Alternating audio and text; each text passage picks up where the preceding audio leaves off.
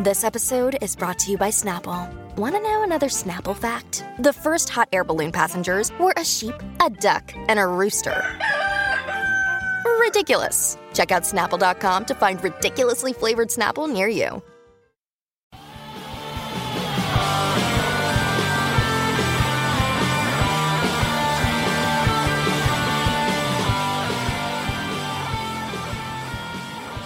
Welcome back to the Art of Charm podcast. I'm Johnny. And I'm AJ. And thank you for joining us, where we're going to bring you actionable tips and strategies on how to connect socially, boost your confidence, and of course, navigate all those nuances of social interaction. And for those of you who loved last week's episode, well, you're going to double love this one because we're back to dating part two. That's right. Last week, we had a blast talking about dating and texting. And we are eagerly waiting to hear from those of you who took us up on our dating challenge. Yeah, in case you missed it, we're throwing out a challenge in our episodes for you to tackle each week. They're going to pop up at the end of the episode, so be sure to listen for them. That's right. Last week's episode went like this. If you're using dating apps like Tinder, Bumble, or a service like Match.com, the next match you make, we challenge you to limit yourself to only five messages and, of course, get that phone number. For those of you in the swipe life as I am, you heard it. AJ mentioned try to just use five messages, get a phone number, chat the person up, and then have a meetup. That's right. Try to meet in person. Get off these apps. That is the challenge. And of course, share how it went with us. Super easy to do. Head on over to theartofcharm.com slash questions or email us questions at theartofcharm.com. And of course, if you have questions around dating or social dynamics at all, go ahead and post them up there. We'll be tackling those answers later this month's Q&A episode, right Johnny? Absolutely. And if you want to start putting your social skills to the test, right now you can join our free 10-day social skills challenge. That's right. You'll get out of your comfort zone, reconnect with old friends, and of course, make new ones all in a supportive community where you'll be held accountable by our AOC coaches. And Johnny and I go live every single week in the challenge answering your questions. And that's theartofcharm.com slash challenge. Yeah, I remember you. You were a bad boy. You threw your love away like it was just a toy. So it is the second week of our dating theme for the month, Johnny, and and we've been getting some interesting emails. Uh, here the the letters have coming already, and I we kind of knew they were going to, but the thing about it is, dating in the Me Too era is a difficult conversation. It's polarizing right now. And because we decided to have a friendly chat about it, we knew that we would probably get letters, and they're coming in. And it just solidifies how polarizing it is and what a difficult conversation is and why we should be talking about it. Well, I also feel that what's fun about the letters for the most part so far is the the contingent of letters coming from people who are in relationships who are not looking for dating Yeah. advice. We knew going into it that hey, there's a large part of our audience that are in relationships. And thank you for listening. We're excited to have you here. We're going to talk a little bit more about dating, give some actionable tips on flirting, and guess what? You can flirt with your significant other. Uh, yes, you don't have to be single to use this advice. And because there's a lot of utility in this conversation on other aspects of your life. And one of the reasons that I had gotten into self development was, well, both of us was to get better with dating, get better with the opposite sex. And what had happened is in looking for this information, blew the doors open and, and how this sort of thing affects every other aspect of your life. So for those of you who are in relationships, are like, come on, guys, get rid of the dating topic for the month. I don't want to listen to this. It's much broader and much more important than you actually think. And of course, I think we have done a wonderful job of exploring topics in multiple areas of your life that first glance you wouldn't see applicable, but it is. And, I think we've done a wonderful job in exploring that and showing our audience that. And our goal for this topic this month is to do that very same thing. So as you're listening to this and you're cussing us out for the month, try Emails go to Johnny at theartoftrump.com. exactly. But listen with an open mind with the idea of looking of how it can be applicable in other areas. Well, I, I think it's fun just thinking about how much dating has changed. And that's really what we focused on last week. And this idea of three dating markets. Yeah. This week, we're going to be talking about that first date. We're going to be talking about flirting. And as I said, these tips are not just for the first date. They're not just for flirting with this new person that you may have met. These are tips that we can use if we're in relationships already. You know, as we're recording this, it's Monday, and the first episode of this month went out today. I was laughing because we just did this episode and we have a challenge on Facebook. It's free. You can sign up for it. It's a lot of fun. We're going to be revamping that as well. So we're looking forward to, to that. But so, so funny. It just always tends to happen that I, we get questions that are always like happen to be in what we're doing that month. And there was two posts just this week that are very clear in my mind of people saying, I suck at texting. I need help. And I was laughing. I was like, well, wait till Monday. Right on. Cause that's, and I hope that conversation, it cleared up some things. It gave some people some ideas to, to help with that. Well, I think going along with that, this area of our life is is one that we do get pretty clear feedback on. When we have programs, one of the conversations that week always is, well, what, what, what is your dating strategies? Well, who doesn't want to get better at dating? You want to have options. Well, and let's be honest. I mean, most of us are going to know when we're not good at texting, when we're not good on the first date. Why? Because we're not getting responses. We're not getting second dates. It's pretty clear. Yes. Which is why a lot of us, when we find self development, we find it through dating because mm-hmm. we're like, oh man, this person that I really liked doesn't like me. There's something there. Let me investigate it and, and maybe figure out how I can improve. And th- yeah, there's two results that are going to come from that. Either, Or you blame the other person. or you They blame suck. the other. That's exactly. They suck or I suck. But when you get tired of saying They suck. they suck, you start to look in the mirror and go, okay, Uh, maybe I have okay. some things I May- can work through. That's the funny part about dating is a lot of us just don't think about the strategy involved. and Yeah. don't have a strategy No. and use hope. And unfortunately, one of the most common refrains we hear is, well, I'm not happy with my options. Well, in order to change your options, we have to start changing some of the strategies you're using. Now, last week we talked about these three dating markets our social group, strangers in person, and this whole new market online. We also gave you some actionable tips on the online dating market, and especially when it comes to text communication. It's an area that all of us are now, fortunately or unfortunately, reliant on in terms of moving things forward. Now we're going to talk about what to do when you got the date. Yeah. You got the contact information, you had some banter going online, and now you're moving into hanging out in person, or you got introduced, friend of a friend, or you met that person and now you're planning this first time out with them. we all know what it's like of having a date that was meh and and going was it as bad as I thought it was or was it okay and what does the other And person then think? wondering exactly, was it them? Was it me? Did they notice? I don't know. and now you're playing this and it's I would say this is a week if not more out of your life of cognitive power that is just wasted on on this whole of this whole train of thought. Well, when you don't have a strategy and you wing it, so to speak, it can be tumultuous. It can feel more difficult than it has to be. But the first thing we have to talk about, we talked about this in an earlier episode, is dating is a numbers game. And I know that's going to piss people off right out of the gate. Here It- comes it the is. letters. It's just the truth. You It can't the truth. avoid it. And not only is it a numbers game, the numbers show that you're not compatible with most people. And can I let's look at it from both sides. Guys, I think logistically understand that it's a numbers game and they get taught that very easily, very early, and that's fine. But even young ladies are told that you're gonna have to kiss a lot of frogs to find your prince. That's what they're setting up. Yeah. Understanding that most of your dating life is going to involve failure. Yes. It's going to involve no chemistry, no compatibility, not getting along, not having the same interests. And no matter if you're relying on algorithms or you're relying on your friends or you're just plain walking up to strangers, there's a high likelihood that that conversation is going to be a bit of a struggle. Why? Because you're both bringing your baggage, your experience, and your mindsets into that interaction.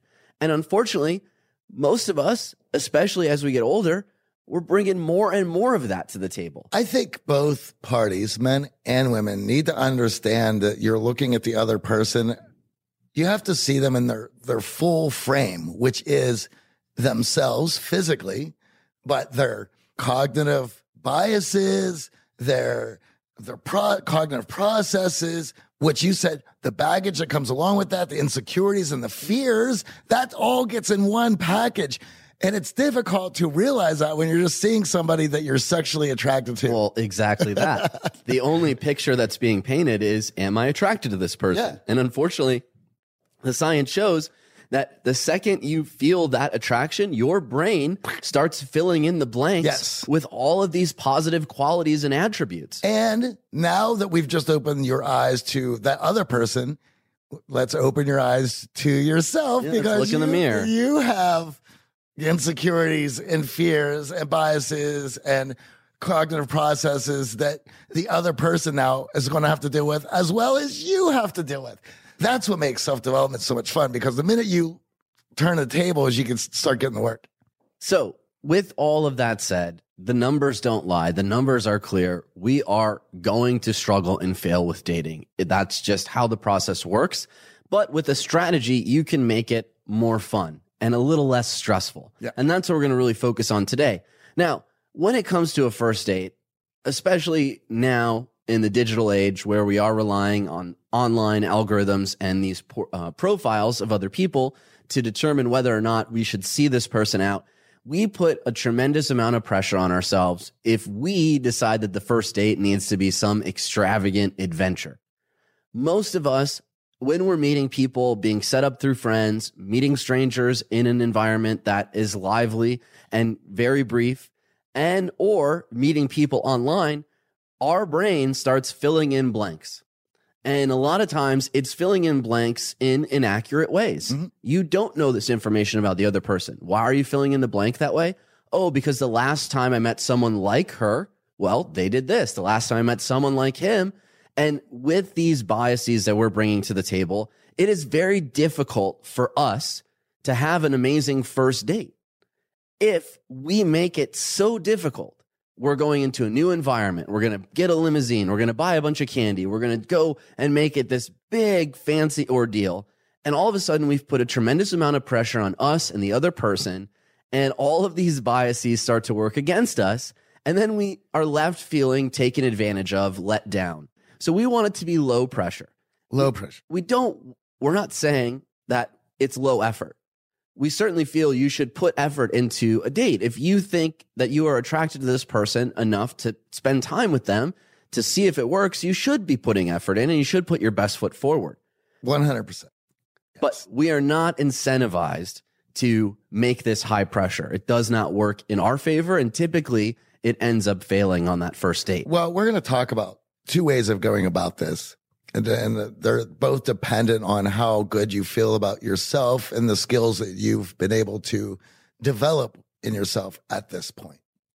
Now, when it comes to first dates, these two types of dates that you're talking about, Johnny, I feel like a lot of us think about the first one Hmm? of, okay, I got to go out, meet this person, sit across from them, have dinner or drinks, and the focus of the date is going to be our conversation. Yes. That I think is what most people in their mind envision a date as. But there is another date that we started talking about 12 years ago that are experiential, that are not so much focused on just the conversation with the other person. And I think that's a strategy that a lot of people haven't explored as much. Yes. And we're going to talk about that. But uh, just before we do, I just want to make a note that the, the other date that you were just talking about, we could make some tweaks in that as well and, and make that hum along as well. But we'll get to that one. Yeah. Let's start with this, this other one. I want to I want to break down both and then Yes. we'll talk about what makes a great date. Yeah. But really, there are two strategies here when it comes to hanging out with someone you're attracted to for the first time. One strategy is the conversation of getting to know each other should be the focal point. Yes. And as I said, a lot of us envision a date as such. Go for coffee together, go for drinks together, go for dinner together, Yep. sitting across from the other person, maybe sitting side to side of the other person. But the focus of the date is truly your conversation with the other person. And if you haven't gotten that drilled in and you feel good about that, then that's not the date for you. And we're going to help you out. We're going to set up a better, an yeah, easier one. and that's exactly it. Now, lack of experience is one reason. Over planning and Mhm. overdoing it and putting too much pressure is another reason. But the third reason that we sort of struggle with this is we're also just putting this person on a pedestal. Yeah. We are investing so much in this other person who, again, we filled in some blanks. We met him in person, we met him through a friend, we met him online. We filled in some blanks, and now we are going over the top to try to win this person over. And unfortunately, those over the top expressions of interest actually scientifically are proven to make the other person less interested Yes. in you. But it doesn't mean you can't be successful with a traditional date where the focus is conversation. If you're really adept at conversation, if you feel comfortable and it, you're going to be taking this person out to an environment that you know you shine in, great. Keep with that strategy. The second strategy that we started talking about 12 years ago now, Yeah. that really at that point was, I think, for a lot of people, shocking because they really hadn't envisioned dates being experiential, where you could go on an adventure with someone else and actually have some fun without having to have the stilted back and forth conversation. Well, to go along with what you're saying, the traditional date puts a lot of pressure on the connection and hoping that chemistry happens. And if you don't have the chops, then it's going to be a highly stressful and very nerve wracking evening.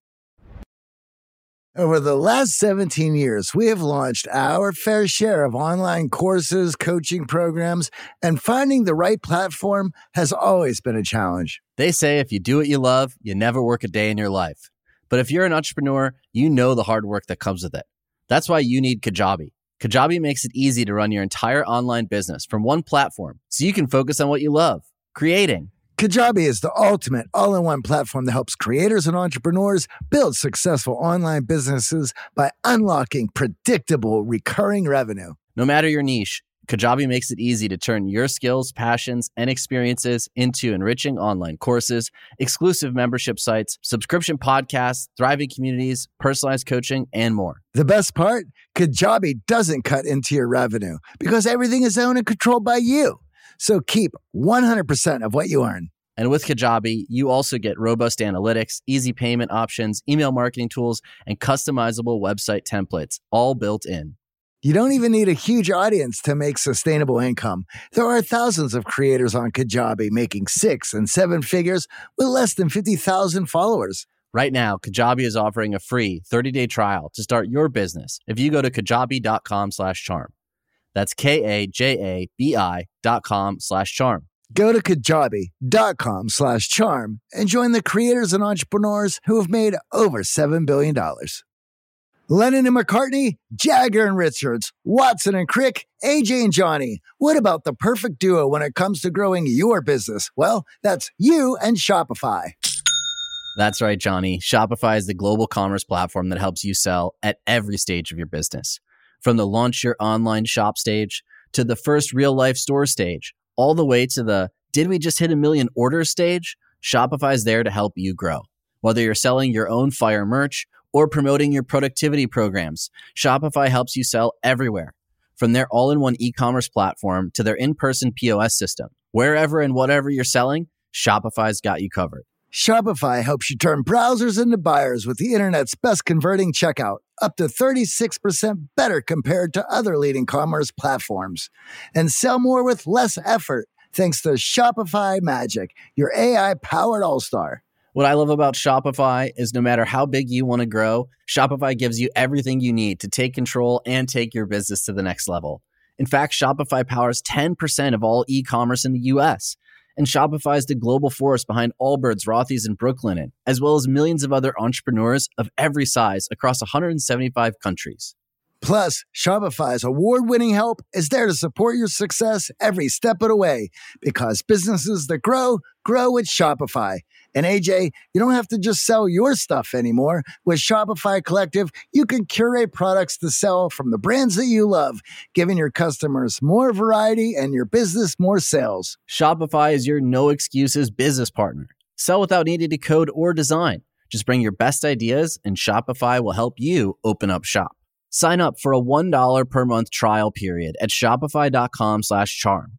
Go to shopify.com slash charm now to grow your business, no matter what stage you're in.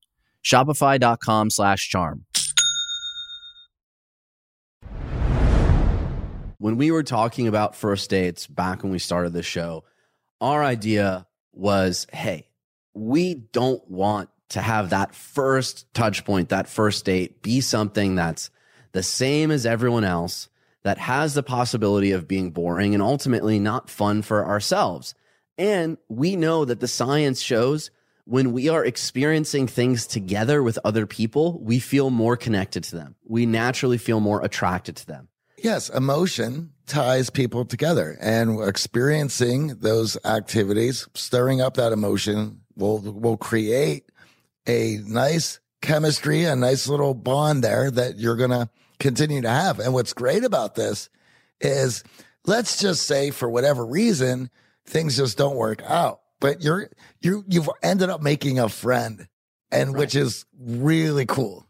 Now, with this idea of avoiding the dinner, the movie, the traditional date route where conversation is the focus, and now shifting it to how can we experience something in our city together? Whether it's nature filled, if you like Yeah. hikes in the outdoors, whether it's shopping and you love fashion and you, you love finding deals, or it could be something as simple as rollerblading, archery, anything that allows you to experience something new with the other person scientifically, that experience makes them more connected to you. And if you can set up a date that has a few experiences in one night, in one evening, where you go hang out and enjoy a little archery lesson. And then after archery, you have uh, a pint at your favorite bar. And then you end the night at your little wine bar where you know they have a great piano those three little tiny events, mini dates on that one evening will actually scientifically make the other person more attracted to you, feel more connected. Because the way our brain remembers events is not time dependent. We remember snapshots of things. Mm-hmm. And when we start to have multiple snapshots together with one person, naturally we start to feel more attracted and connected to them. One of the things that used to come up back in the day was that everyone laughed about, but it worked so well was the stupid Chuck E. Cheese date. Now, And- and- for our international listeners, because I, I got a lot of emails over the last 12 years about Chuck E. Cheese. what like what it is? Most people haven't heard of Chuck E. Cheese. It's a arcade essentially. Yeah. So think video games, skee ball, and games of Whack-a-mole. chance, whack a mole, where you earn tickets, and those tickets Get can be prize changed in for a prize. like crypto. And as as kids, many of us celebrated our birthdays at these types of places. Now, what makes the arcade, the Chuck E. Cheese, such a fun date? Let's break that down.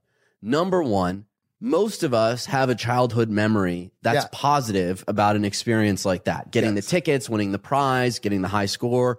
And that date now is tapping into that memory. That Mm-hmm. positive emotional experience is automatically going to make that date more exciting and fun for the other person. The second thing is now the focus is not on the conversation. It's not Right. on impressing the other person. It's not on, I have to state how amazing I am. I have to sell myself to the other person. It's about the experience. It's about the experience. And here's the best part. All you have to do is go and have fun. You can let loose. There's no pressure on you. You allow the environment to do all the work. You're now focused on playing skee ball together next to each other. You're now focused on playing whack-a-mole. You're, you're now focused on getting as many tickets as you possibly can in order to exchange for a cute stuffed animal that the person you brought gets to take home and remember you by. Like it's, it's so And- easily worked out. let's talk about the other component that gets those dates to the next exciting level, and that's touch. Yeah. Scientifically speaking, touch builds trust. Now, before you go into that Uh, side, I know. Here we go. Trigger warning. Me too. Well, Everyone no, no, hears no. Touch. Everyone hears touch, and they're like, "Whoa! I don't want to be touching people in this era because if it if I touch them wrong, it's going to be perceived in a certain way." I'm not talking about grabbing hands, grabbing arms, giving bear hugs. I'm talking about the silly, playful high five after getting the high score in the skee ball. and let's can we just be honest here, right? All guys know that on this first date, they need to get some sort of something together. Something needs to happen. There needs to be the there's this dreaded touch barrier. Everyone's looking for the spark, and typically the spark is highlighted by that initial touch. And now, if you're going to the traditional date, to drinks or this dinner, and you're sitting across from the person, guys usually have in their mind of how am I going to work this in? How am I going to break this? And because you're so worried about it, you've already ruined the whole thing. That's why we were talking about if you don't have your chops up, that traditional date is not going to work. And we'll get to that in a bit. But now you're at Chuck E. Cheese. You're playing video game. You're playing whack a mole. You're high fiving. You're, uh, hip bumping each other. You're having a blast. The touch barrier has been blown open just by showing up. Yeah, and, and with the activity, we're naturally going to be closer together than we would be sitting across the table, Yep. eating sushi, staring at each other. So when we talk about the second type of date that's focused around an activity, we're taking the pressure off the conversation. We're creating an environment that's a little more fun. So even if we don't have chemistry, even if we don't have compatibility, I can still leave that date with a smile on my face. Yeah. Why? I got a new high score in skee ball. that would make me smile. Oh, I got a new prize. I got 150 tickets. I traded it in for this bouncy ball. Whatever the case may be, the experience should highlight your likes and interests and allow you to showcase your fun personality. That's what the goal of this first date is. And- And, to see if that spark is there through the experience, not through the conversation. And I don't know about the rest of the country, but I'm getting a pretty good indication from the stories that I'm hearing and the letters that I'm getting that, that it's following suit. But the, large cities here in Los Angeles, New York, whatever, the new theme and strategy for getting people out to the, the dance clubs and the bars now, you know, the, the dive bar, unfortunately had its place, but it's, it is fading away. And, and I can lament about that for hours, but what is replacing it is these kitschy like here in Los Angeles it's the it's the experience they make the the bar an experience the entrance is going to be an Saved experience by the Bell bar. There's the Beetlejuice bar. There's the Star Wars bar. There's all these pop up,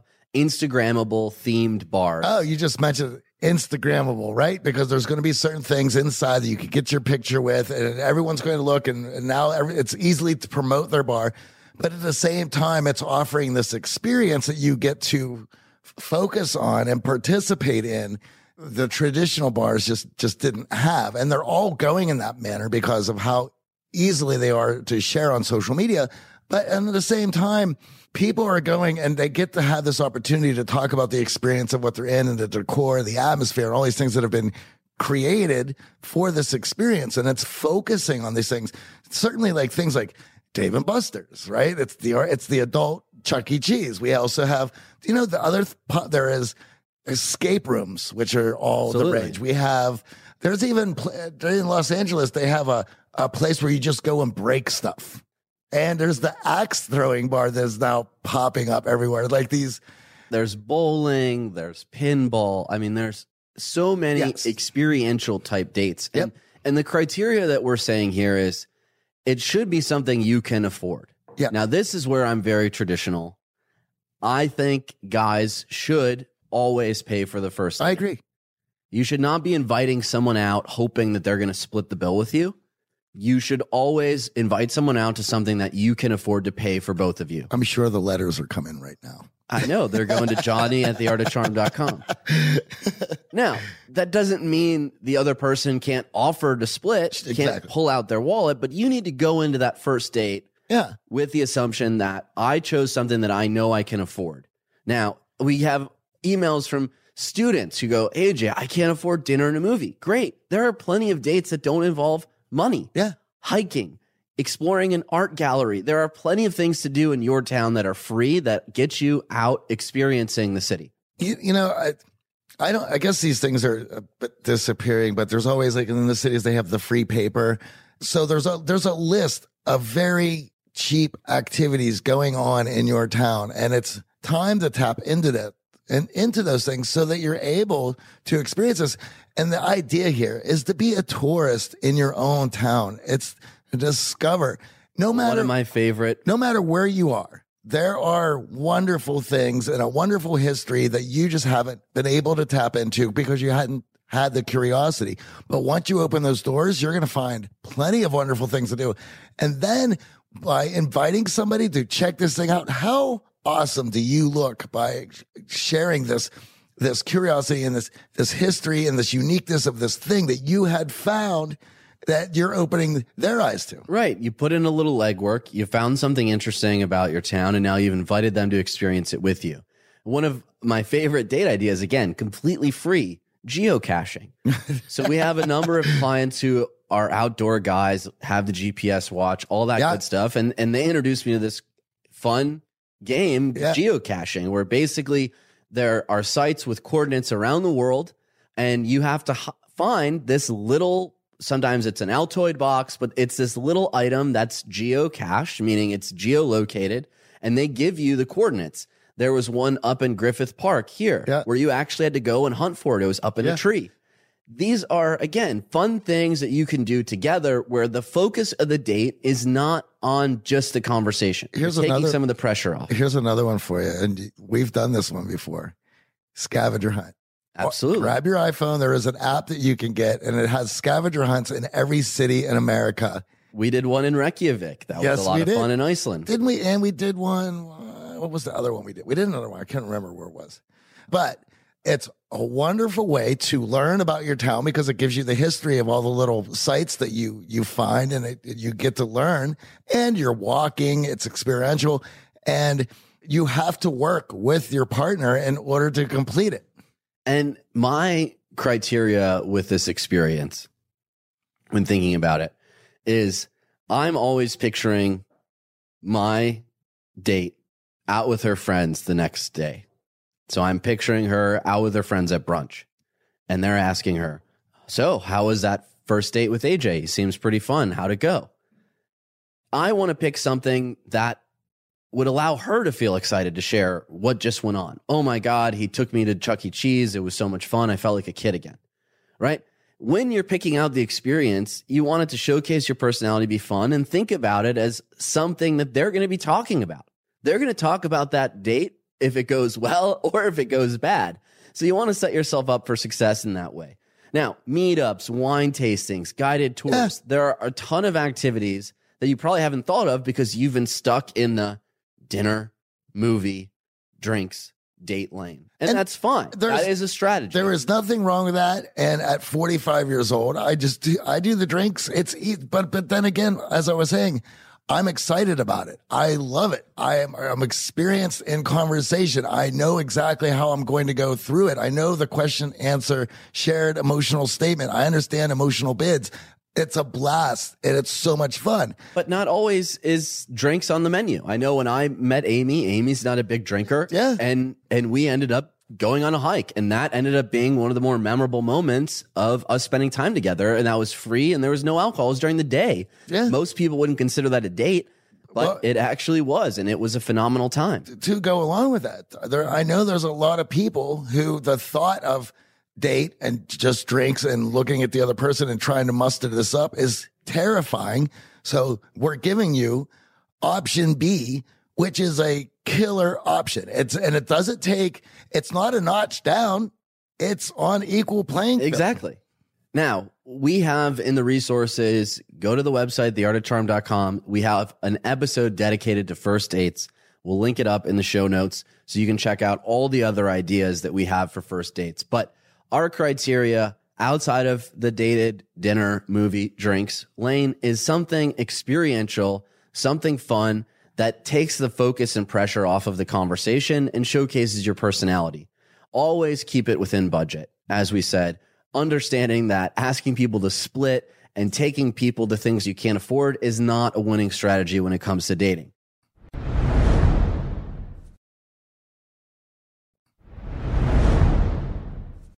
Hopefully, you now have a plan of action for that first date. We've explored the three dating markets. Now you got some opportunities lined up to actually put these skills into action. And what skills are these, Johnny?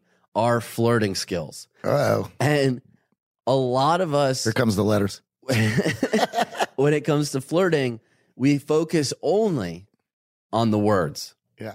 And this was a big one because, again, and I feel that this goes right along with the problem that everyone's having with the Me Too era is that we are not paying attention to the subtle signs of interest that are usually not vocalized. They are not present in the words, they are nuances that come out in body language. Well, this is where emotional intelligence comes to play, and it freaks everyone out because if things would be just so much easier if everyone was able to just vocalize how they're feeling.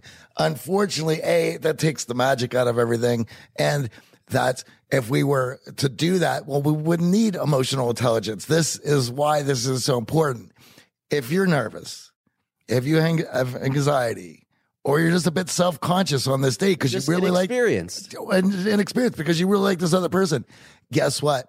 You're focused internally on how you're feeling and what's going on with you while you're trying to get through this first date. So guess what? You are unable to read anything that is going on with the other person. And that's why self development is so important because once you start to work on your own stuff, then you're slowly able to start focusing outward and you can then pay attention and be present to the other person's uh, verbalizing how they're feeling through their body language. And we had an episode last year, the listening episode, the art of listening, Oh. understanding that there are five levels to listening. Yep. And the content is the first level. Just Yes. the words Just- are the first level. So when we talk about listening here at the Art of Charm, we talk about listening with our eyes and our ears. Yes. We are listening with our eyes to look at the subtle signs of interest that the other person is displaying. And in video work on Tuesday in our boot camp, we film all of our clients interacting with our coaches in conversation. They practice with each other and then they actually approach our coaches on camera. And inevitably, we play back the video first with no sound. yep. It's no sound. terrifying. And everyone watches with no sound and they go, Oh my He- God. Here's my favorite part about it. We don't they don't need to say anything about their discomfort because their body language gets so small on the couch while they're watching this cringe fest. and they're also seeing a totally different experience because they're no longer focused on just the words. and we don't even have to point anything out yet. They're already seeing all the issues and then we begin to start breaking it down so they could correct it. So when it comes to flirting, the first thing we need to pay attention to is not just the words that the other person is saying, but also their body language, their actions. And with that body language, we first have to show them that we are open and interested.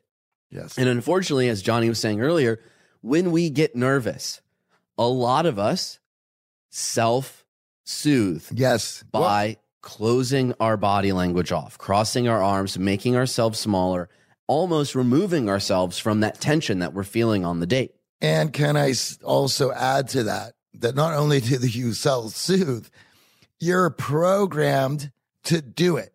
So without being conscious of what you're doing, you're already going through the motions of getting yourself comfortable because you're uncomfortable and your body's going to do what it normally does. And what usually happens is you tend to get smaller because you're trying to protect yourself because you're uncomfortable. So your arms get crossed, you tend to get smaller. And because of that, you now look submissive. You now look weak. You And look uninterested. You, you look uninterested and you look uncomfortable. What's interesting about this is when we play this footage back, and I'm going to guess you're probably listening to this right now going, Well, I don't do that. and I got news for you. Everyone thinks they smile more. Yeah. They do not think that they self soothe and close their body language. And Yeah. oftentimes we feel that we are fully committed to the interaction, but we're not. No. We're not committed to the interaction. And when we talk about commitment, we mean committing to the interaction both verbally and non verbally. So, one of the first things that we want you to focus on with your body language is just getting open, uncrossing those arms, allowing your chest to be open. And now you're going to be able to read the body language signals of the other person more readily. Yes. When we are closing ourselves off, we're actually closing off our mind from Yes. picking up on these signals. You closed off your body, you closed off your mind. You're focused internally. You open yourself up and then you go back to focus being outward. And it's funny because on Friday, We go back and film again. And after working through fixing some of our body language stuff and now understanding how to use words to our advantage, we realize the conversation is completely different on Friday. And that video work looks entirely different. There's less dramatic pauses, there's less awkward silences, and ultimately, there's more comfort from both parties. Because that's the other thing. In these settings, we are going to mirror each other. Why? Because we want the other person to like us. So what's going to happen if you start closing off your body language? The other person is going to start closing off their body language. They're going to start feeling discomfort too. So when we are paying attention to our body language, we're allowing ourselves to be more comfortable in this setting of the first date. Now let's talk about the words. What we choose to focus on when it comes to flirting is numero uno in terms of importance because a lot of us, when we think about flirting, we think about witty one liners, we think about being this comedian that just has the other person laughing the whole time. And in actuality, most flirting is not just based around getting the other person laughing. Most flirting is around showing that you can have a range of emotions and be expressive and be engaged in conversation. It's not about being a stand up comedian. And I'm going to go ahead and lay out the obvious here at what, what happens. If you go into this date, of course, you're focused on make a great first impression, be witty, be memorable. You've put all this pressure on yourself. So what inevitably ends up happening is you start asking the other person questions because you're now sitting directly across from them. And you're, how was your week? And, and, uh, and what, how do you like your job? And is it, do you enjoy it? And, and where you go through this, what we call it, ends up being an interrogation rather than a conversation. You're dragging information of the other person. And you're not adding anything to the conversation. And then what happens there is they feel interrogated and there was not much effort that they put in all the effort while you feel that you were doing the work.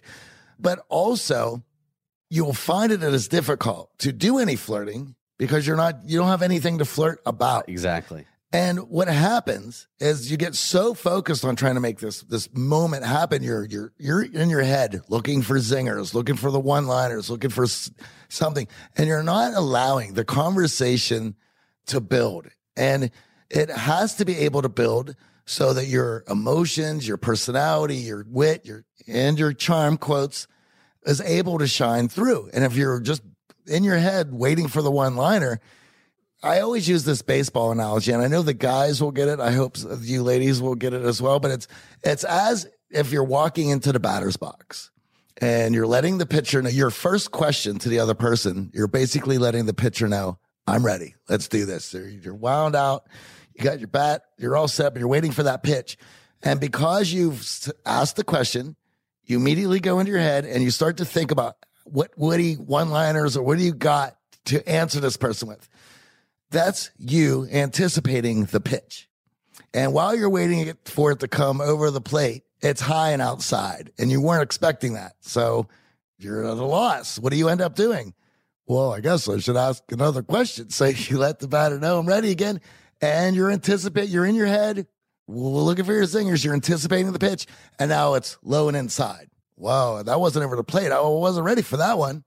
So you let the pitcher know you're ready. You ask another question. And we know, and it is observable through the video work, that you can only ask so many questions before the conversation collapses in on itself. And now there's just this awkwardness because you can only ask so many questions before it just gets weird. Right. Before the other person is like, hey, I'm I'm done with this. Done. Now, when it comes to being humorous, you know, this is the ultimate misconception in my mind that we've heard time and time again over the last decade plus that I don't have a sense of humor. I'm not funny. Yes. And, you know, time and time again, come Thursday, when we do our improv conversation games in class, typically the person on Tuesday that was the quietest, maybe the little more reserved one who hadn't said anything silly lights up the room on Thursday. Yeah. Why? because they're just free to express themselves. Yes. Humor is freedom. It is not lining up the perfect line for the perfect moment. It's simply a form of self expression. Yes. Of you allowing that thought in your head to be transmitted to the other person without fear of approval, without fear of judgment. Yes. And humor is the seasoning in this recipe. It is the salt and pepper in the flirting conversation on the first date. Humor is not the meat and potatoes, the tofu and potatoes. It is the salt and pepper. So mm. when we think about flirting and being silly, we could take the pressure off of ourselves. We don't need to have a witty one liner zinger every single moment of this first date to get the other person to like us. As a side note, you just said tofu and potatoes. We, you truly are Los Angeles, aren't you? I want. hey, I'm trying to be inclusive of the show, and and let all of our non-meat eaters or vegetarians and vegans follow along with this metaphor, Johnny. so to go back to what you were saying is but also if you take any of the humor out of context and just post it it's going to look awkward. It's going to look clunky. It's going to look offensive because there is so much context built up and that's what freedom is right? You're in the moment. There's no reins. And so that things can just flow where in any direction that they want to go. Yeah, I mean, we posted up some banter examples back in the day. Yeah. And, you know, it lit the internet on fire in a few different ways. Yeah. And there were a number of people who took umbrage with us for saying, I could never say that. That's offensive. That's not funny. And we're missing the delivery. yeah Everything can be made funny with the right delivery, with the smile, with the right vocal tonality, and the energy of I'm just having a good time here. But if it's just words on the page, if you're taking it out of context, well, yeah, some of these banter lines that we've preached about over the years can be seen as, well, that's awkward. That's not going to be funny. I would never use that. But your sense of humor springs from the thoughts that bubble up in your head and your head alone. I'm not stealing Johnny's sense of humor and he's not stealing my sense of humor. Exactly. And to, to go along with that, um, and I want to go back to the baseball analogy and, and, and hit a home run with it. There's your witty one liner. You've been saving that one up all episode. Rather than going into the batter's box, anticipating this pitch, right, and trying to hit a home run with your zingers, it's about getting the base hit. You are allowing things to build. And when you're open and you're laid back and you allow things to build up, guess what? The runs start coming in. And, and that's what we would like for you to focus on with the context and allowing things to blossom, bloom, and, and the context to develop so that your personality, your wit, your charm can come shining through. Without that, you don't have a chance to be able to showcase your personality and your charm and your wit.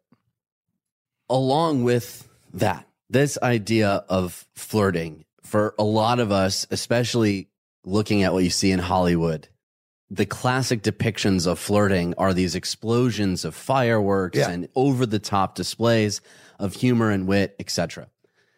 Going back to the salt and pepper analogy, it's just moments of levity in the conversation where the other person has an opportunity to laugh and not take themselves too seriously there's a huge misnomer, and this has been around for over a decade now, started in the pickup community. This idea that the most effective humor when meeting someone else for the first time is to pick on them, to pick them apart, to knock them down a peg, to make them self conscious. And it can be effective, Sure. but it's not the strongest strategy. No, it is not. And I want to point out how this works against you, right? So if you have two people who don't really know each other, who are putting all this tension and pressure on this situation, there, of course, as we said, if you're focused internally, right, your body's closing up because you're, because you're uncomfortable, you have a tendency to close up. And because you have a tendency to close up, you're going to be unable to focus and be present on the other person. Then the other person, on top of that, starts to throw some zingers at you in order to lighten things up and and and be charming. Yeah, poking at you, taking some shots at you. You're only helping them reaffirm why they are shrinking. Insecure, why they're uncomfortable.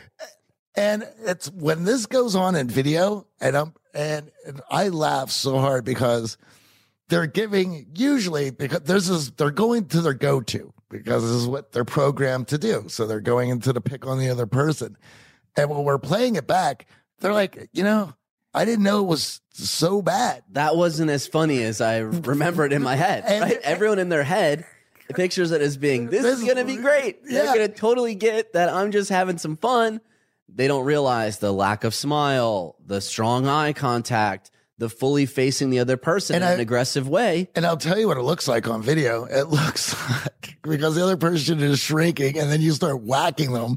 It, it, it's, it looks so mean from the outside and, the, and, and it, the, the cringe of, of watching this, watching yourself do that. Like, why am I such a jerk? It's, it can be, it can be quite a shock. And when it doesn't go well, Yeah. the fallout is awful. You just destroyed the other person's self esteem on a date. How is that something that's going to lead to a second date? That's going to lead to a healthy relationship? my favorite thing is like, okay, so why are you, what is your strategy here? Why are you doing that? I'm like, well, that's what I've always done. It's like, well, Well, that's why we're here. that's why we're here. But the best thing, and you could take this from listening, it's like, it's it's something that you can easily stop but if you're gonna if you're gonna stop it you have to replace it with a better strategy or you're gonna continue that strategy and that's why we're here that's why we're listening to this. this is why we're talking about this to Right. give you a better strategy And that that playful sense of humor is something that we both want to be able to laugh at. We're not laughing at one person's expense. We are pointing things out in a silly, fun way. And yes, sometimes self deprecation will be used to allow the other person to feel like, hey, I'm not taking shots at you either. I'm not taking myself seriously. Banter in general is light, fun playfulness. And the, the mindset that we always say is it's childlike. It's just allowing the other person to get more comfortable before we get into the more vulnerable parts of building a real connection. And ultimately, dating should be fun. It should be something that we enjoy doing, not something that we don't look forward to. Now, how do we pick up on flirting? Right? When we talk about flirting, there are a lot of signals coming at us. And as Johnny said earlier, if we're inward focusing, it's going to be difficult to pick up on these signals. You're certainly not going to be able to see them. And one of the questions we get asked a lot is, how do I know when the other person is interested in me? Who doesn't want to know that? Absolutely. Everybody wants to know that. And if you're focused inward, you're certainly not going to see any of those signals. So first of all, you have to be present in the interaction in order to be able to pick up on whether or not the other person is sending you any signals. The second thing, and this is counterintuitive, but this is what we drill in in boot camp. We want neutral body language. Side by side. We don't want to be fully facing the other person to try to read these signals. It is very difficult for us to read signals of interest when we are facing the other person. And let me lay that out. So, two people are meeting for the first time, plenty of tension or pressure on the interaction. And then you're going to add to that tension or pressure by giving them full positive body language, which, fully facing the other person. which now is putting the other person in a position to have to manage the tension or pressure that is being put on. So they're, the only thing that they can do it to alleviate this is to turn away. Right. Now you are chasing the other person. So, what we teach instead is a concept called neutral body language, where the easiest way for us to read signals of interest is when we're actually standing side by, By side, side. or seated side by side. So, we're not giving them all of our attention. Now we can actually read their attention towards us. Are Yes. they turning towards us? Are they grabbing us? Are they closing the distance, moving closer to us?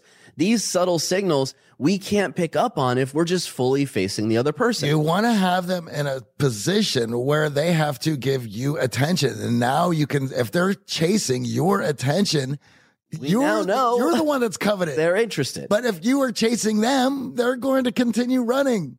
And this subtle nuance with body language is the drill and video that changes everything because it takes the pressure off of you. And this is not just with flirting. We practice Yes. neutral body language with strangers in networking environments. Why? Because it takes the pressure off. And the best way to visualize this is to think about the last time you got on a crowded elevator. When those doors opened, Yes. you didn't just walk in and stand directly in front of everyone. You noticed that everyone was facing one direction, they were facing the door. Yep. And we orient ourselves side by side in neutral body language, facing the door with everyone else. Yes. Why? Because neutral body language is how we are most comfortable with strangers, with Yes. people we don't know. When you fully face someone, you trigger a biological response, a physiological response that is tense, that is adrenaline filled. Why? Because there is a chance that aggression could occur. And when you're fully facing someone, their torso is now exposed to you. And if you were to get aggressive with them, you could do them serious harm. But when we're shoulder to shoulder, we're not fully facing them, that tension is not there. That pressure is alleviated. And this this strategy changes the whole evening. It changes the whole way you're going to go go about this. And now the other person has to face you. They have to give you positive body language. If they are interested in you, they're going to touch you. They're going to work for more of your positive body language, uh, your attention. But if you're giving it to them, you're giving them attention, approval, and acceptance for what? They haven't done anything yet. They're supposed to be earning that. You're supposed to be earning each other's attention, approval, and acceptance. If you just give it to the other person, well, we all know what it's like when you just get something for free. You take advantage of it. You don't appreciate it. You haven't earned it. You haven't worked for it.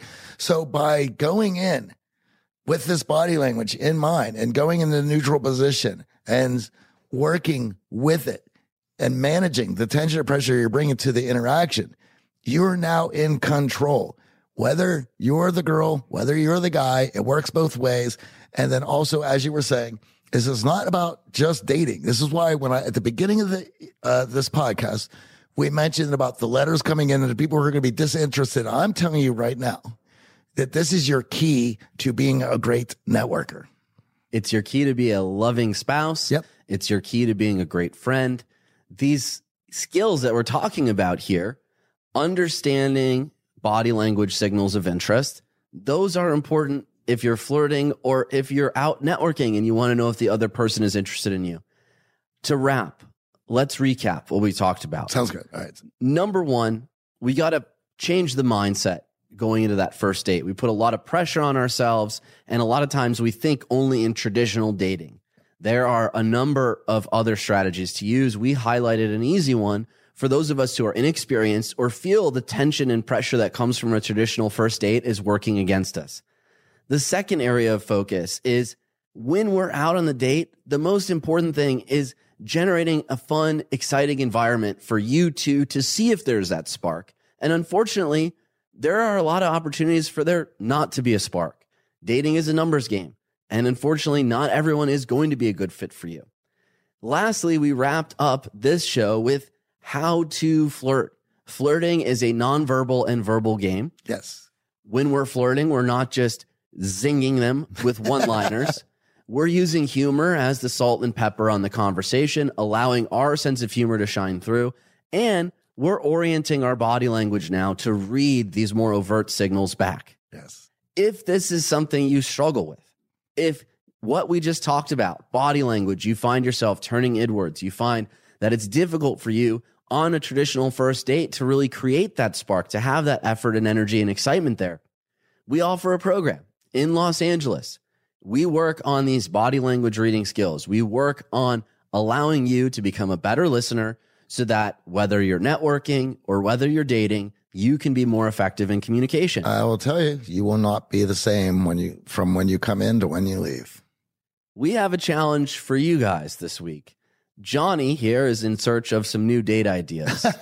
so we want to know what is your favorite first date and what made it so special. You can hit us up on social. You can email us. As we said, all of your hate mail goes to Johnny at theartofcharm.com. I was just gonna throw you under the bus on that one. You beat me to it. I, I know the drill. Complaints and rants, go to AJ at theartofcharm.com. My inbox is overflowing. if you have questions for us around dating this month's topic, head on over to theartofcharm.com slash questions. You can also let us know there what your favorite first date was. Johnny and I will be taking notes. And I might even take Amy out on one of these great first dates. and we'll we'll read a few of the awesome ones on there. And for those of you who are in relationships, we want to hear from you too. Yeah. If you've used any of these tips that we've talked about to deepen your relationship, get that spark back with your spouse, significant other, we'd love to hear from you. Questions at theartofcharm.com. And while you're at it, can you do me and Johnny a big favor? Head on over to iTunes, Yes. look up the Art of Charm podcast, and leave us a review. It helps people find the show and get new listeners. And obviously, we really appreciate all the support. All right, we got to go. But here's a quick shout out from our listener, Brian LaBelle, in response to my pegboard tooth incident. Johnny, just listen to episode 753, and I have my own pegboard story. I was in high school during wrestling practice, and we had to train on the pegboard.